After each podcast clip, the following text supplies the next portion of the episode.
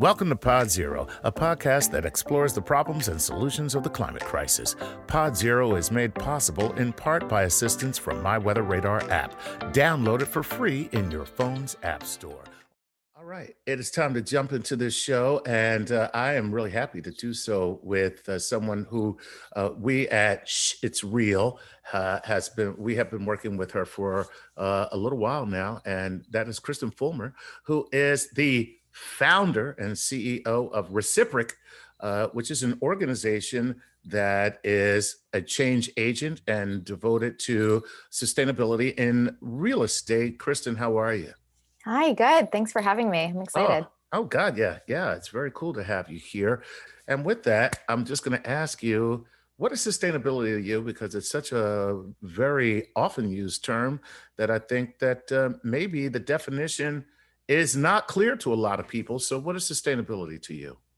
Yeah, no, it's it's not clear, and I think a lot of times people think of one specific thing when they think of the word sustainability. Maybe it's energy efficiency, maybe it's recycling.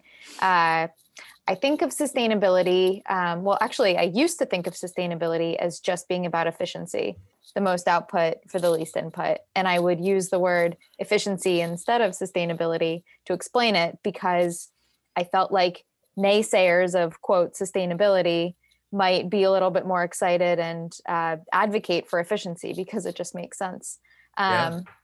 But I think now efficiency is only a subset of sustainability. I think sustainability is really about positive change. Anything good uh, in the in in the world um, requires some element of consideration for sustainability, um, whether that's financial sustainability, social sustainability, environmental, and probably to do uh, to have real positive change, it has to be all three.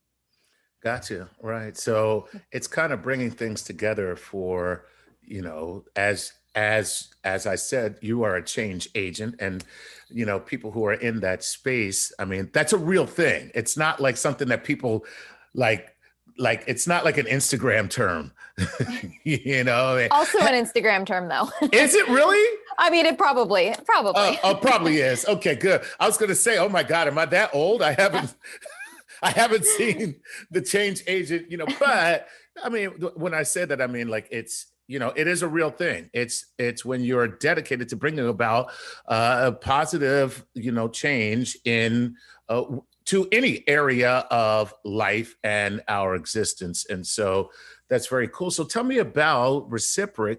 Uh, you are the founder. What is it that you guys do? And um, how are you affecting sustainability?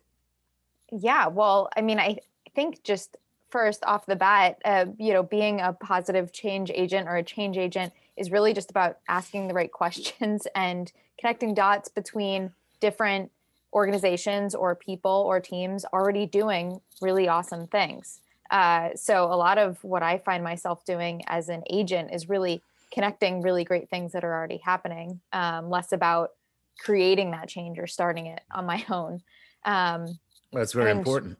Yeah, and and I think a lot of times people are you know focused really on their specific goal and not realizing and recognizing how they could collaborate with someone else to have even more impact together. Um, so that's kind of how I see an agency. Um, but also, uh, I created Reciproc as an agency, quotes, instead of a consultancy or an uh, advisory service, because I see myself as an advocate or a representative of sustainability for different organizations, primarily uh, in in the sports world, but but others as well. Um, and uh, you know if if i describe myself and introduce myself and people still aren't understanding what i'm do i probably will break down and just say i'm a sustainability consultant. Um, but but some i try to describe it um, as a positive change kind of more holistic change that we talked about ahead of time.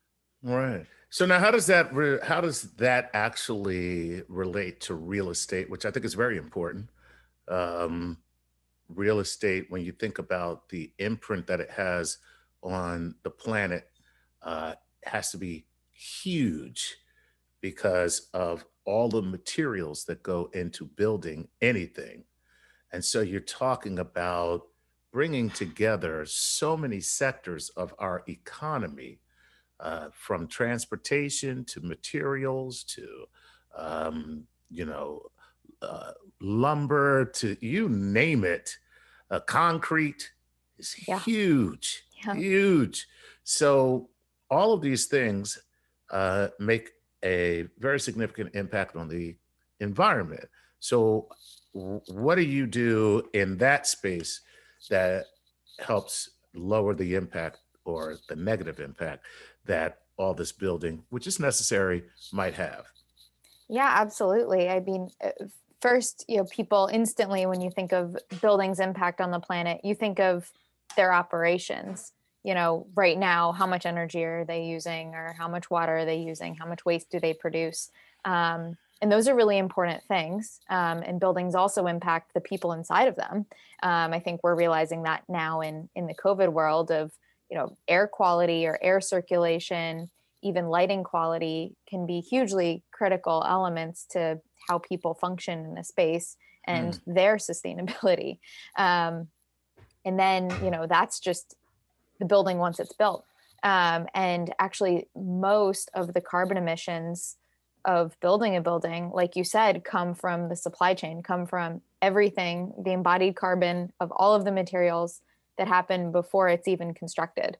Um, and so, in the real estate world, you know, really we need to be one creating um, ways to make existing buildings more sustainable for people and the planet by supply chain and health and well-being strategies and energy emissions reductions or energy use reduction. Um, but also as we're building new buildings which we know will continue to happen i think the statistic is what is it 30 new york cities um, for the next like 30 years uh, every month. It's some ridiculous, staggering amount of new construction happening, all consuming, um, are all producing carbon emissions.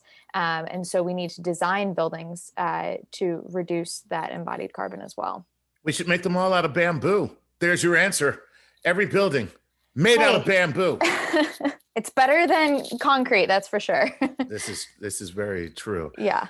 So uh, now, you know, there are, do you advocate for some type of codification of the industry when it comes to building so that there's minimum standards that have to be met to lower um, energy use, carbon output, and the whole deal?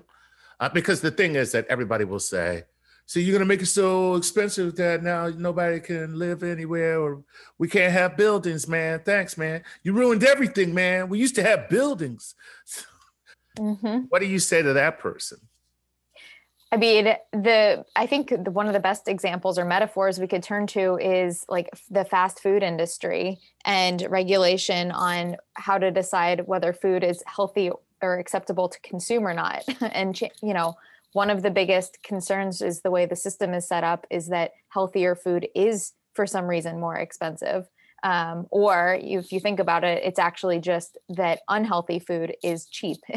it's Right. poorer quality. Right. Uh, and so I think you know you can almost equate it to buildings in the same way. Um, I definitely advocate. I think it's hugely critical that there's some kind of policy and regulations in place, both at a city level, a federal level, um, and there's a kind of a level of understanding of what our lowest threshold or minimum threshold is for carbon emissions of a building. Um, and cities are starting to do that and hold building owners accountable for not meeting those goals, whether they have to pay um, fines or you know something even more severe in the future. Um, so I think it's it's hugely important, um, but I think it's also really exciting that companies now want to go above and beyond that and show how truly they're creating you know they're leaders in this doing way above even some of the the newer regulations Mm, Right. Yeah. Of course, that becomes, you know, kind of bragging rights at that point, right? You know, it's like this is what we're doing, and you know, this is what we should do, but this is what we're doing. It's so much bigger and better. Look how great we are, and that kind of corporate responsibility or showcasing of corporate corporate responsibility, whether it's genuine or not, doesn't make a difference as far as I'm concerned, because you're doing something good.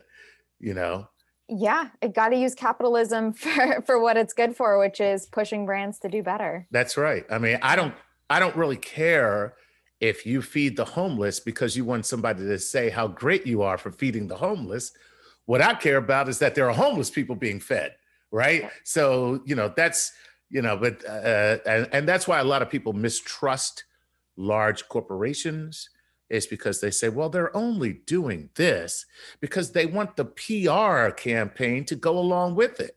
To which I say, let's say I wanted to give you $10,000 just because I like people saying Chuck Nice is a great guy. Would you really give a crap? so this is a is this a hypothetical or is this a real scenario that's happening? Uh, I like that. Um, tell me about Green Sports and what is your association and why is the sports world uh, now popping up all over the sustainability landscape?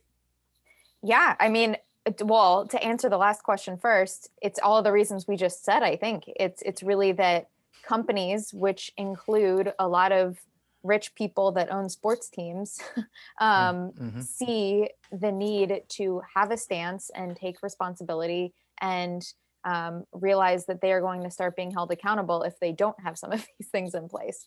And so right. I think we're we're seeing it more partially because of that. Um, and eh, you know, in the last year, we've seen how powerful the sports industry really is to create positive change, whether that's you know emergency COVID pop up testing locations, voter uh, polling sites, um, individual athletes advocating for what they truly care about um, and what they're passionate about, aside from just playing their sport. Um, it speaks over languages, over political boundaries, over gender, over race, over location. Um, and I think that that's really exciting as a means to advocate for climate action, for environmental justice, um, for social justice um, and, and how all of these things come together.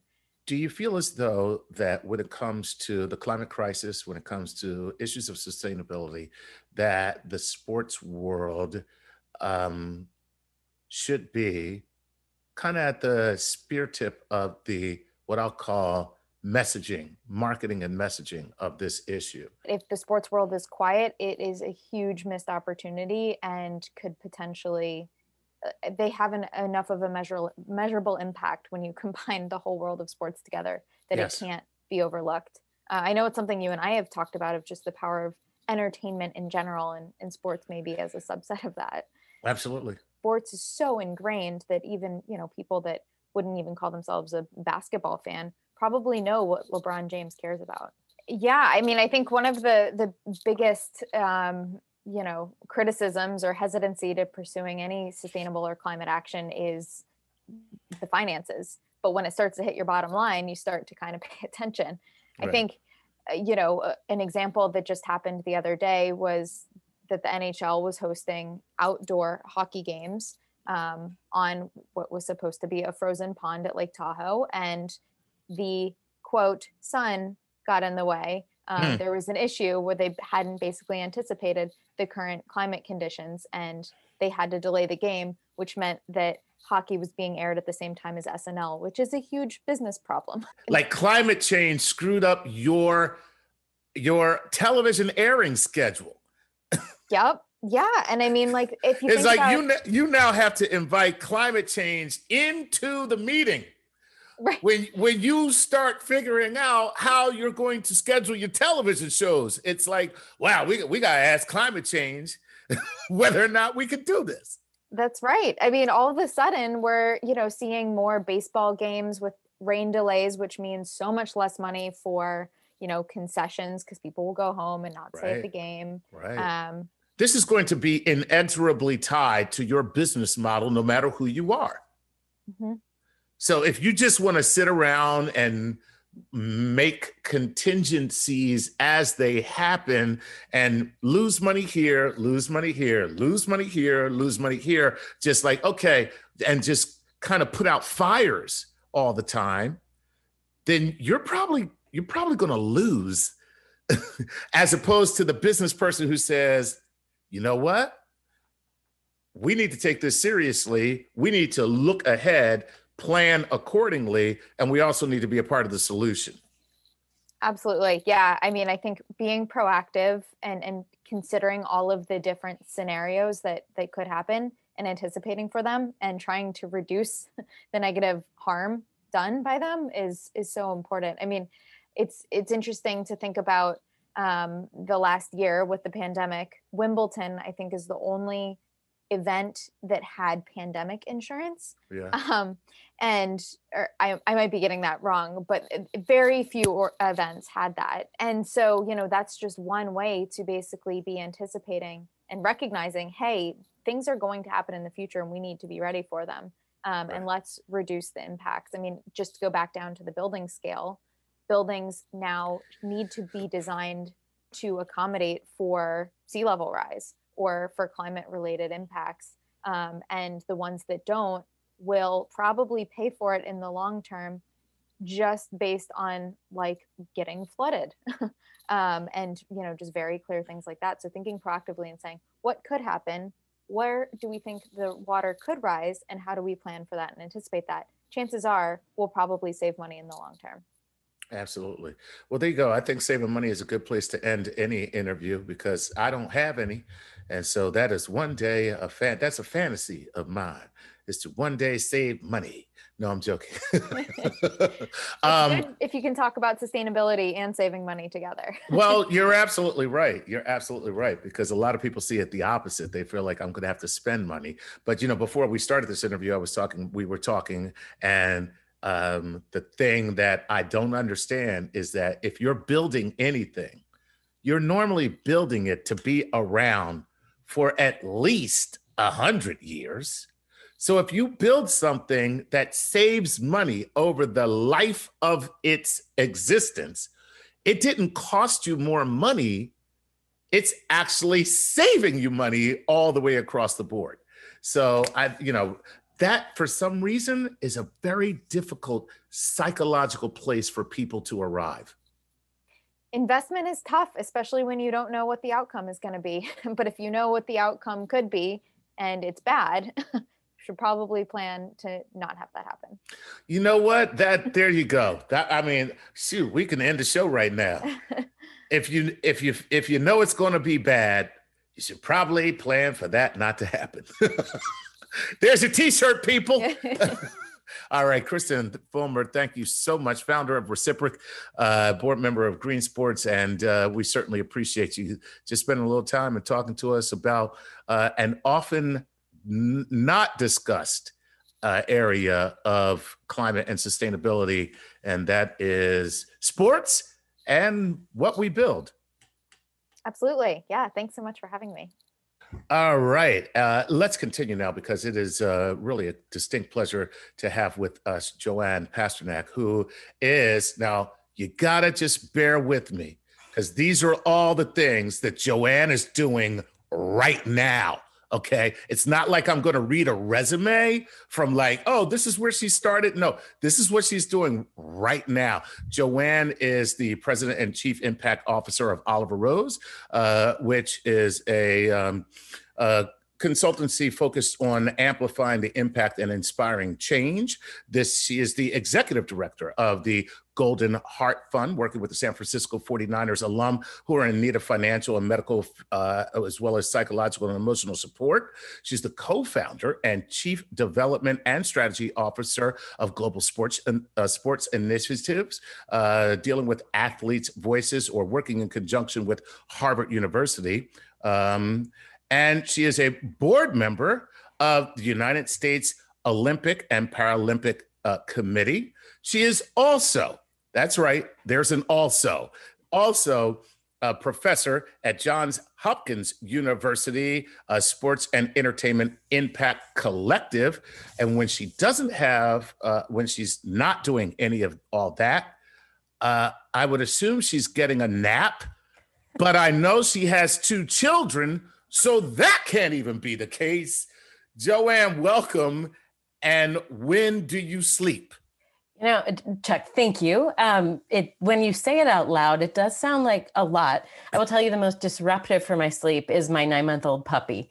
So um, oh. with all of that, uh, as uh, as by, by way of introduction, I came into this world of sports philanthropy as a competitive figure skater as a youngster. And if you know anything about figure skating, it's basically that they schedule us around hockey practices. Yep. So I got used So you're there at five o'clock in the morning. Five o'clock in the morning, tracing yeah. patterns on the ice. Yep. Jumping and throwing myself at a hard wet surface. And then I go to school, and you know the day just kept going from there. So um, it's been a long, long journey of lack of sleep, but I jump out of bed every single morning now, excited to work on the initiatives that I'm a part of because they're they're moving things forward in terms of how athletes have an opportunity to influence the topics that are of utmost importance in our world today. Absolutely, and that's you know that's what we're going to talk to you about. That we'll key in on that in just a second. But uh, you know when you talk about moving things forward and dealing with athletes, giving them the opportunity uh, to do so, um, you are a legacy when it comes to uh, service. When it comes to um, being of service, your father uh, was the former president and CEO of the Special Olympics International and the head of energy policy at the Federal Energy uh, Administration. He was part of the principal staff for the White House Energy Resources Council and uh, the President's Council for uh, Environmental Quality. And I say all that because that's like hero stuff for me as a person who cares so much about the environment and the climate crisis. And, you know, I just wanted to take a second and give you an opportunity to talk about growing up with somebody like that as your role model and, you know, how that led you to this point of your journey.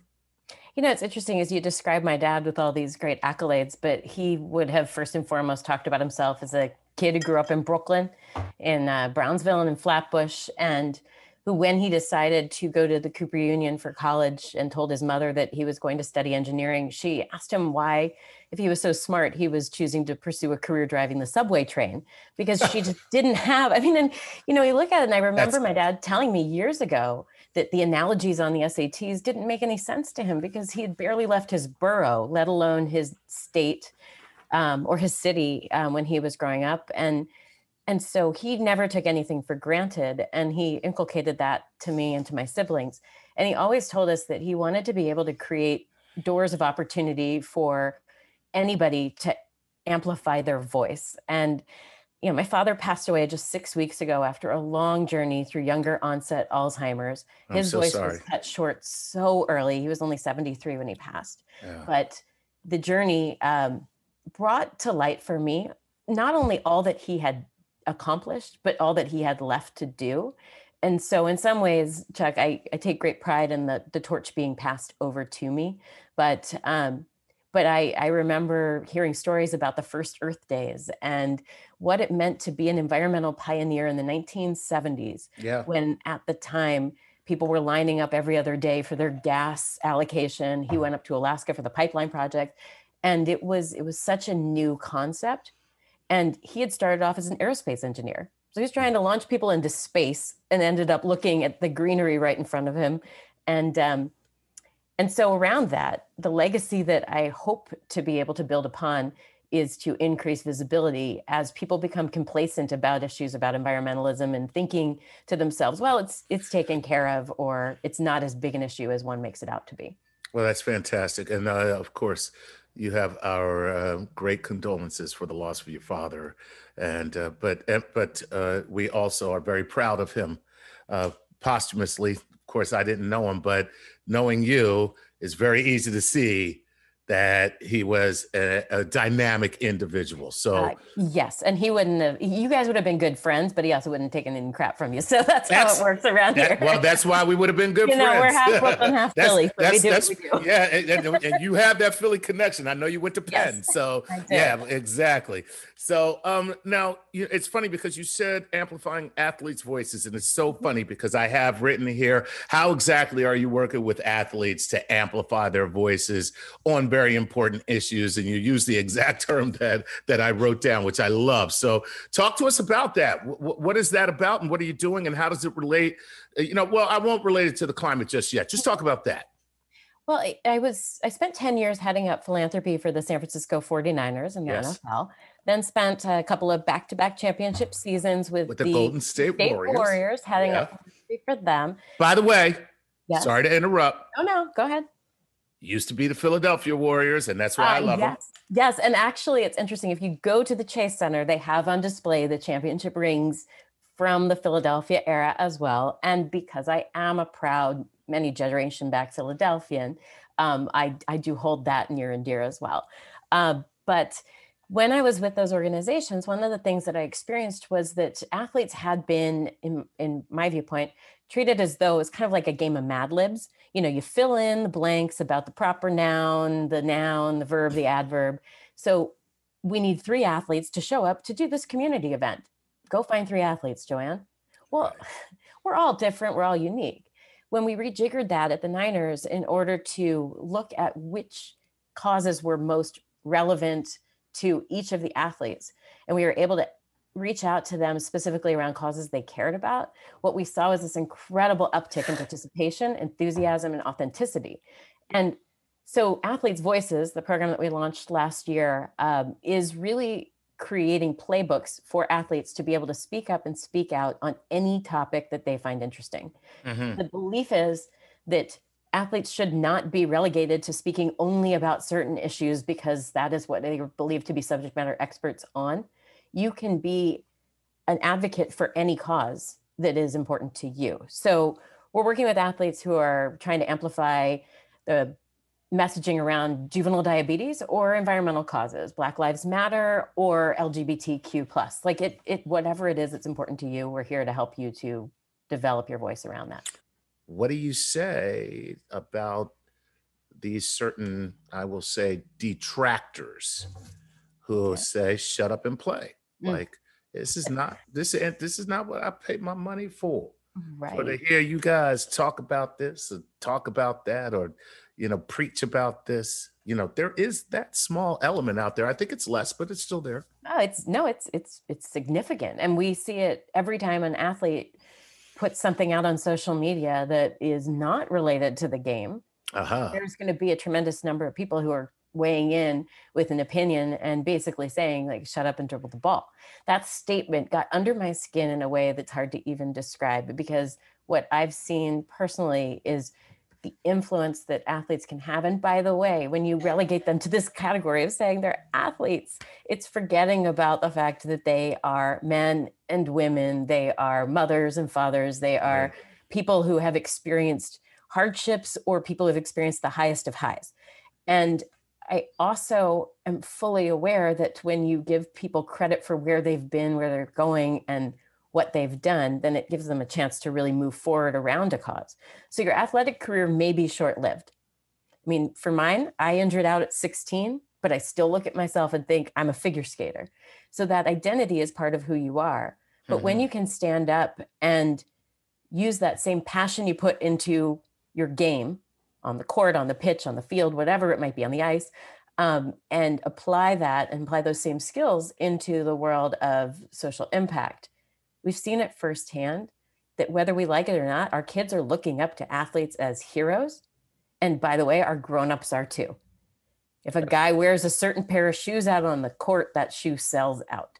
So right. how can we leverage all of that visibility and that influence for good? And that's how I look at it. It's it's when you have a platform, what are you going to do with it? How are you going to stand up and say something and do something and yeah, you're dribbling the ball at the same time. And ultimately, you're winning games. Let's hope. If you aren't winning games, let's focus on that too.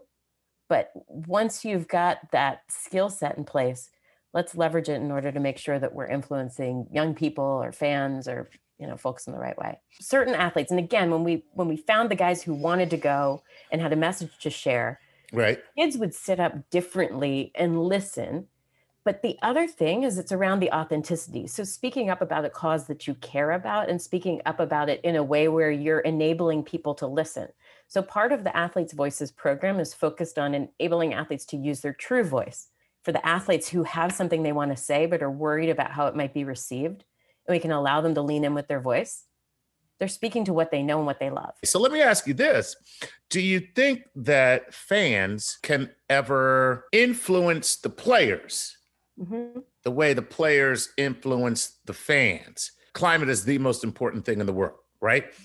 So, you know, if this was something that fans cared more about, do you think that you might get players inspired to respond? Interesting. I mean, the the like players, I think the hardest thing in this past year was having games without fans and just recognizing the hollow nature of being in a stadium, an arena, or even a pool deck where you don't have people cheering for you or booing at you or whatever it is. Um, absolutely. I mean, players are highly influenced by the receptivity of the fans. Mm-hmm. And when you bring the issue into a context that directly impacts anybody it becomes part of their life. So let's go to this environmental impact concept. Now, if you work in professional soccer, you know how much time, effort, and money is put into outdoor natural turf and how much water is used, how the soil content matters, how the acidity of that soil content matters. And the players want the best playing surface, but they also want to know that they're not having an adverse impact on the environment while they're out there enjoying this pristine surface. So, by linking it back and contextualizing it in a way where it now relates to how the fans enjoy their experience, how the players are able to use this lovely field to the best of its advantage, but also to just connect it with that place where that, that intersects. I have I work with an athlete. I God, I love, I love him. He's amazing. He's a six foot nine inch former uh, lineman um, who, I mean, I used to look in awe at how much food he would have on his plate, and yeah. a lot of it was meat. And then he started to try to regain his health, and he became really aware of the outdoor environment and how some meat consumption was impacting that. Mm-hmm. He went vegan. He ran an Ironman triathlon. He oh. looks phenomenal. He looks like a I mean, he's no longer the the big bulky offensive lineman. He's like a cut machine. But but now something that he's become passionate about is he recognized that when he was experiencing some like asthma like you know influences from the environment um, what was methane gas where was that coming from how is that impacted by the fact that he is a very large football player was consuming a ton of meat and what could he do to maintain his body and still be in tip top shape, but not cause environmental degradation. So you start to look at it like, I mean, it's like anything. You don't, it's hard to quit smoking or lose weight or whatever it is you're trying to do unless there's something inside you that kickstarts it for you. So with with environmental initiatives, one of the things that I, I think I point to the San Francisco 49ers as doing an exceptional job of relating what they're doing within their stadium to the game day experience, the field quality, the initiatives that they have in place just to keep a stadium running, but to do so in a way that is so environmentally conscious. It's um, it's enabling fans to come and enjoy something without having to think about it. And I love when you can like after the fact be like, oh hey, I'm going to go back to your hot dog, Chuck. Um, that hot dog you just loved, that was actually a Beyond Meat, you know, kind of right. vegan hot dog. Right. Yeah. But you didn't notice until I told you. So, same thing. The seats at Levi Stadium are being washed by recycled rainwater that's been filtered, and the seats look shiny and new. Awesome. Right. Somebody so, didn't go with like a chemical and rub on them. Right. What happened? Just power wash with rainwater. That's Absolutely. amazing. God. Yeah, I mean, how many of your stadiums do you know are carbon neutral? Like right. it, they're out there, and yeah. all the new ones are building with the LEED certification top of mind. I think there is so much authenticity around this movement. And Chuck, I really applaud you for bringing additional visibility to it and taking a different approach. Um, because the more we can talk about it and the more we can uh, allow people to approach it in a way that feels comfortable and allow them to use their authentic voices, the better off we're all going to be. So I'm coming back anytime you want me. Uh, well, that, thank you. I'm glad that you said that. I have it on tape now, and uh, and you'll probably regret it. No. well, listen, Joanne Pasternack, thank you so much for being with us, and I'm sure we'll be talking again in the future. Thank you. Appreciate it. All right, it's time to close things out. We're going to bring this bad boy home and we're going to do it in high style with Kunal Merchant, who is the co founder and managing director of Lotus Advisory, which supports leaders pursuing transformative change at the intersection of business, government, and community. That's a great intersection, Kunal. Absolutely. Hear, nice, I, nice to be here. Yeah. yeah, it's good to good to have you here, man. Yeah, thanks. Thanks for having me. It is an interesting intersection. I mean, that's where everything is happening right now on so many topics, right? It's not just about living in your silos anymore. You can't just be business only or government only or out there in the streets on your own. We got to be figuring out ways to talk to each other and work to get work with each other. So it's a really fun space, and I'm, I'm lucky to be in it. Where do you see that with respect to the climate crisis? I think it's essential. I think we were just talking a second ago that we're not going to solve climate with just PowerPoints and white papers. We gotta we gotta communicate the message. We gotta communicate what's going on to different people in different ways. And business people talk a certain way, policy people talk a certain way, media, culture, sports, all these different sectors, people talk in different ways, and we got to find ways to meet people where they're at. And a lot of it is just language. It's not just strategy. It's not just science. It's not just facts. It's about message and communication and storytelling. And so that's what we're really focused on, especially in terms of the sports industry, which is a big part of our work. Without a doubt. And so, listen, you've been a partner in some really big stuff. I mean, it's like building ballparks and you know just things with so many moving parts what have you learned from that and what can we as regular citizens what can we do to take some of those principles to move our leaders to take action on some of the solutions that are necessary for this yeah i mean i, I think a couple of things i think you got to take a big problem and break it down into smaller pieces like we're not going to solve all of this, the carbon emissions, the you know polar ice caps, all this stuff. You're not going to get it done in a day or a week or a month or a year. So we got to take these big issues and break them down into smaller pieces, simplify, make it tangible to people. Like I was talking to a former NFL player a couple weeks ago, and he's doing some amazing work around environmental justice in sports. And he's like, just take one day a week and just don't eat meat. Because a lot of the places where meat gets processed are right next to neighborhoods that are, that are getting polluted. They're getting a lot of bad things happening to them, and there's right. an environmental justice component to it. So it's right. about finding ways to connect with people in really simple ways. All right. So uh, you know what? Here's a, here's something that people hear yeah. all the time: sustainability, yeah. sustainability, sustainability. So, what is sustainability to you? If you were to tell people right now listening, this is what sustainability is, what what would it be for you? You know, it's what your mom or dad told you when you were five years old that if you're going to come out into the in the living room and put all your toys out there and play, you got to leave the space you're in better than you found it. That's it. We are stewards of this world for a period of time, and then we got to go.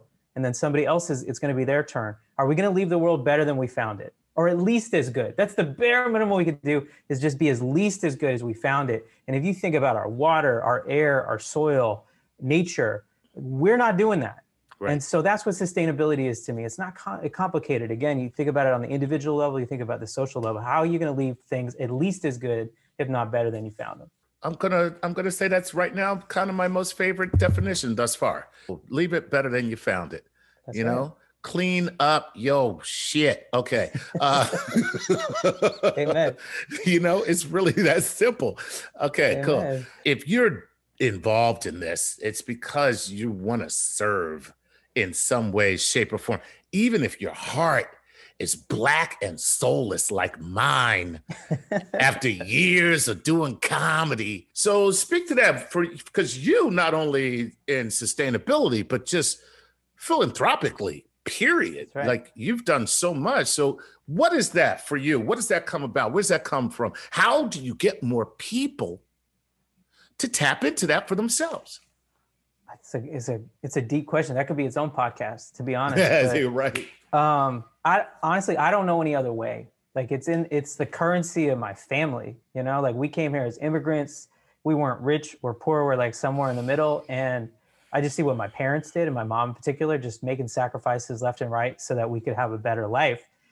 And if you're aware of that, that is an obligation, and it inspires a sense of loyalty that you got to pay that forward. And I think on top of that, when you can figure out ways to do well and do good or, or, or do well by yourself, but then help others, it's just a better feeling. So you don't even have to be so altruistic about it. It just feels good. Like your life feels better. And I think that's true even when you're dealing with corporations um, or politicians or any old people. Is like if you can figure out a way where I can pursue my self interest, but one plus one equals 10 because a bunch of other people are positively impacted, you feel better, you do better. I mean, I just don't know how to. I'm, I'm resigned to the fact that this is just who I am, and so every day, everything I'm looking at, it's got to be bigger than just me. I like that. Bigger than me. Like start there. You know what I mean? Start with bigger than yourself. You know what I Oh my God. I feel like what was that scene? What was that? I think it was Roots, just like Kunta Kinte. Behold, the only thing greater than yourself. Like, you go. yeah, man. Uh, no, that's cool. Yeah. Um, so let me ask you because now you're on the board of Green Sports, and you know you're in that space of sports and sustainability. Sports teams are kind of so integrally connected to the community. It's like the only thing where people feel ownership. It's like they pay to feel ownership of that thing. Nobody mm-hmm. feels like they own Target. You right. know what I mean? Like I go to right. Target. Uh, you know, if Target is closed, I'll go to Walmart. Well, not me personally. But you're not wearing like Target on your shirt. Right. I'm not We're walking. Not, right. you're not like stopping the streets of Minneapolis when right. Target has a good quarter. Right? right. But if the but if the Vikings won the Super Bowl or the Timberwolves won the championship, everybody's involved. It doesn't matter what you look like. It doesn't matter where you live. It doesn't matter what you believe, who you love. We all come together. It's the magic of sports. It's just like not like any other industry. How will we go about impressing these teams to be more a part of the messaging necessary to get people to, con- to care about the climate yeah. crisis? I mean, this is what I, I spent all my time thinking about this because I'm fascinated by sports. I used to be in politics, and we could do a a town hall meeting on homelessness and 10 people show up, maybe 15 if there's food, right? sports, sports, you get a full room all the time because we're all passionate about it. And I think what fans need to harness their power in ways that I think in American culture we're just not used to, right? Okay. Like fans have so much more power than they realize, and you don't have to be passive about it. And what I'm really focused on right now is look at what we just did with criminal justice reform through sports. You know, five, six years ago, Colin Kaepernick loses his livelihood because he has a peaceful protest. And you right. forward, fast forward five, six years later, you got Black Lives Matter on the court of the NBA. You have hockey players. You have uh, mass protests around the country, and we've mainstreamed a lot of thinking and a lot of ideas through sports because of the athletes, because of the philanthropy, all this other stuff. So how do we do that on climate? And how do we do that around environmental justice in particular? And the fans have to drive it. I think you got to do two things. You got to make sure one that it's okay to do it because there's a lot of athletes or teams that they're afraid of getting political and right. they're afraid that they're going to alienate people. But the reality is, when you poll uh, folks, if you really just talk about what we're really talking about and, and get outside the politics, the vast majority of people care about uh, preserving the environment. They want clean air, they want clean water, they want clean streets, clean soil, all that stuff. They want locally sourced food. They want all these things, and they want everyone to have them. They want safe spaces for kids to play in, regardless of where you live. And so you, fans have to say it's okay for you to get involved, right? You don't have to be scared to talk about this topic. And then, way more powerfully than that, you got to show them the way. Well, that you demand it. That as we move forward, uh, sports can't just be over here. That you sports is part of the broader culture. These athletes are citizens, they're residents. I was just talking to a hockey player last week who said, "Look, I'm gonna get involved in climate not because I have a platform as an athlete, but because I'm a citizen of this country and it's okay for me to use my now i just happen to have a platform and y'all would do the same thing if you had it too. I'm going to use this platform to talk about the things i care about. And we need to reward the people who are doing that and show these leagues these teams these athletes sponsors that it's okay to get involved that they have to get involved and we will reward them for what when they actually do the real work. Mm-hmm. that that can be profitable that they can do well by doing good. It sounds easy. It's really hard to do but we have to drive that conversation. And again, you just look, I go look at criminal justice reform. People were terrified of that topic. Right, right. Um, three, four, five years ago, doing crazy things right. on like Black Lives Matter, such a freaking fundamentally obvious thing. It was so controversial. Five years later, we still got problems, but it's a little bit better off, and the people drove that. So we got to do the same thing on the climate. We can't shy away from the challenge. Climate is not political. Science is not political. That's right. It just is. The sun will mm-hmm. rise tomorrow at 6:48 here in New York City. Regardless and, of who the president is. Who, I don't care who's president. I don't care who is mayor. It's guess what? That's just the rotation of the earth, period. Before we leave, we, uh, I just want to know, is there anything you'd like to just that that's burning within you that you'd like to just talk about real quick? Um, I think I'm just it's it's what we've been talking about is we got to focus on the message and the narrative and the storytelling. And if you care about sports, if you care about climate, I need your help out there in the world. Think about ways to tell this story in new ways to different people. Um, again, I, you can go back to these other social movements. Different people are going to respond to some messages. Some people are going to be excited about or motivated by the protection of the environment or issues of justice. But other people are going to get excited about the potential for new jobs, the potential for new opportunities in the green economy. So we got to be really open minded and creative about how we enroll people in this movement because we will solve this if we could get the critical mass of folks moving in the same direction. And it's not just the science and the PowerPoints and the strategy, it's the message, it's the medium, it's the storytellers. So folk, folks like you, Chuck, who are out there um, trying to to open this conversation to more people. You are on the front lines of, of figuring this out, and I'm very grateful for it and happy to help in any way I can. Well, I appreciate that, and you know you're right here with us, so I appreciate you. Right back at you, as they say. Um, and uh, uh, Kunal Merchant, uh, co-founder and managing director of Lotus Advisory. Thanks so much, man, for joining us. I'm sure we'll get a chance to do this again. I'd love to have you back and and talk about more of this issue. Awesome. Thanks, Chuck.